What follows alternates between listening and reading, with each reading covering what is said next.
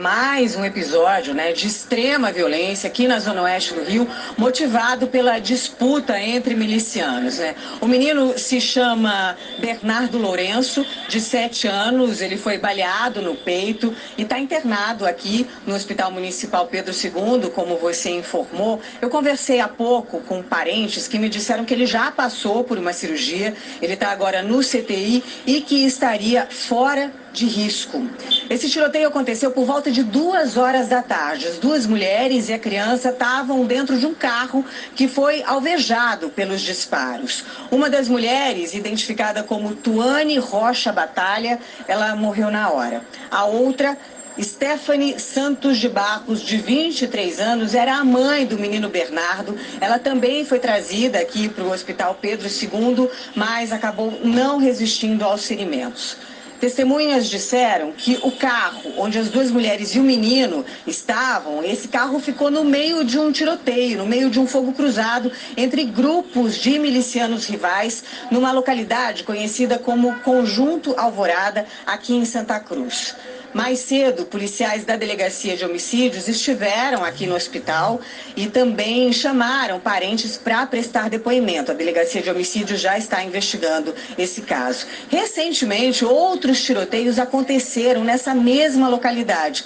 A gente vai relembrar e contar um pouquinho para vocês da história de violência dessa região. Vamos ver. Em julho, um tiroteio entre milicianos rivais assustou moradores de Santa Cruz. Bandidos trocaram tiros e usaram ônibus para fazer barricadas na Avenida João 23, mesmo local onde hoje as mulheres foram mortas e a criança baleada. No começo de junho, cinco pessoas morreram numa disputa a tiros. Três dos mortos foram encontrados nas proximidades da mesma avenida. A disputa violenta por poder e domínio de territórios da Zona Oeste e Baixada envolve dois milicianos bem conhecidos da polícia, Luiz Antônio da Silva Braga, o Zinho, e Alain Ribeiro Soares, o Nanã, chefes de grupos milicianos rivais que atuam na Zona Oeste do Rio.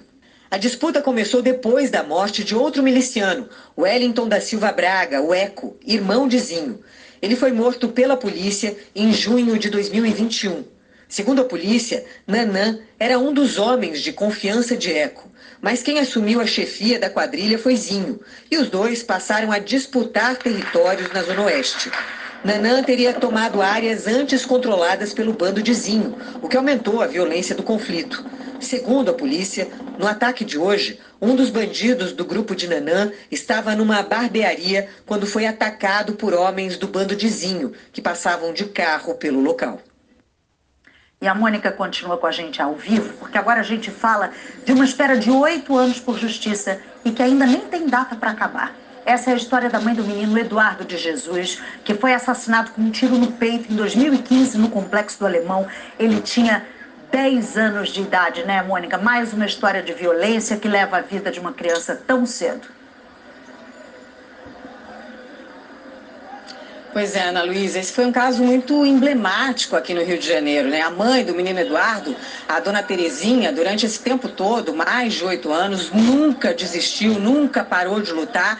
E agora a família do menino Eduardo conseguiu reunir novas provas, novas evidências e está pedindo o desarquivamento desse caso. Vamos ver na reportagem. O tempo não tira a força dessa mulher. Terezinha nunca se conformou com o arquivamento do processo sobre a morte do filho caçula. Eu venho lutando há mais de oito anos, eu não tive luto, estou tendo a luta.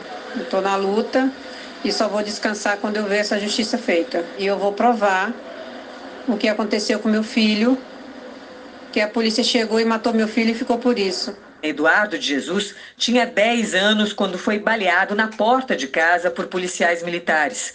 Era dia 2 de abril de 2015.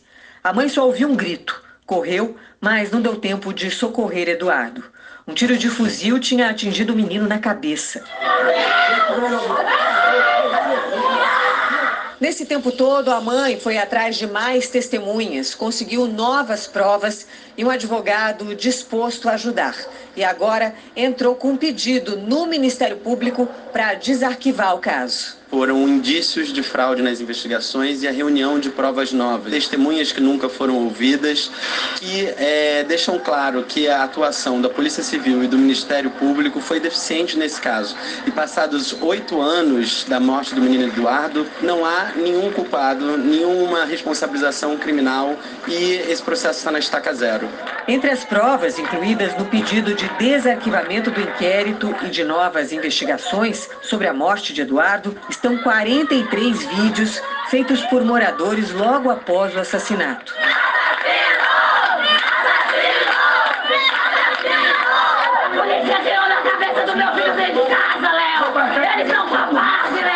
No documento encaminhado ao Ministério Público, o advogado destaca que o inquérito conduzido pela Delegacia de Homicídios, comandada pelo delegado Rivaldo Barbosa na época, pediu o arquivamento das investigações alegando que os PMs agiram em legítima defesa. A conclusão do inquérito foi que os policiais efetuaram três disparos de arma de fogo contra marginais armados, visando salvaguardar as suas vidas e de terceiros, vindo por erro na execução a atingir o menor, Eduardo de Jesus.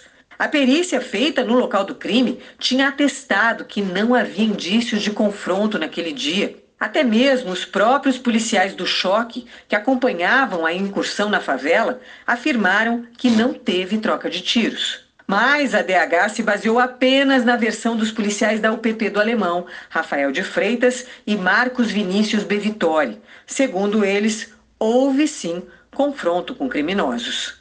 A Polícia Civil ignorou também os depoimentos de quem viu os policiais recolherem cápsulas do chão, alterando a cena do crime. Mesmo sem a certeza de quem foi o autor do disparo que matou o menino, o promotor responsável pelo caso, Homero das Neves, decidiu denunciar apenas um dos PMs, Rafael de Freitas, deixando Marcos Vinícius fora da denúncia. Essa denúncia de tão técnica foi considerada inépita pelo Tribunal de Justiça do Rio de Janeiro. O que significa isso para traduzir? Que a denúncia era muito ruim. E o Ministério Público tinha três opções a partir dessa decisão: ou recorria dela, ou determinava a abertura de um novo inquérito, ou oferecia nova denúncia. E até agora o Ministério Público ficou de braços cruzados. Terezinha e o advogado também se reuniram com procuradoras da Coordenadoria de Promoção dos Direitos das Vítimas do Ministério Público não é um arquivamento propriamente dito. Então, não houve assim uma decisão é, absolutamente definitiva sobre o caso.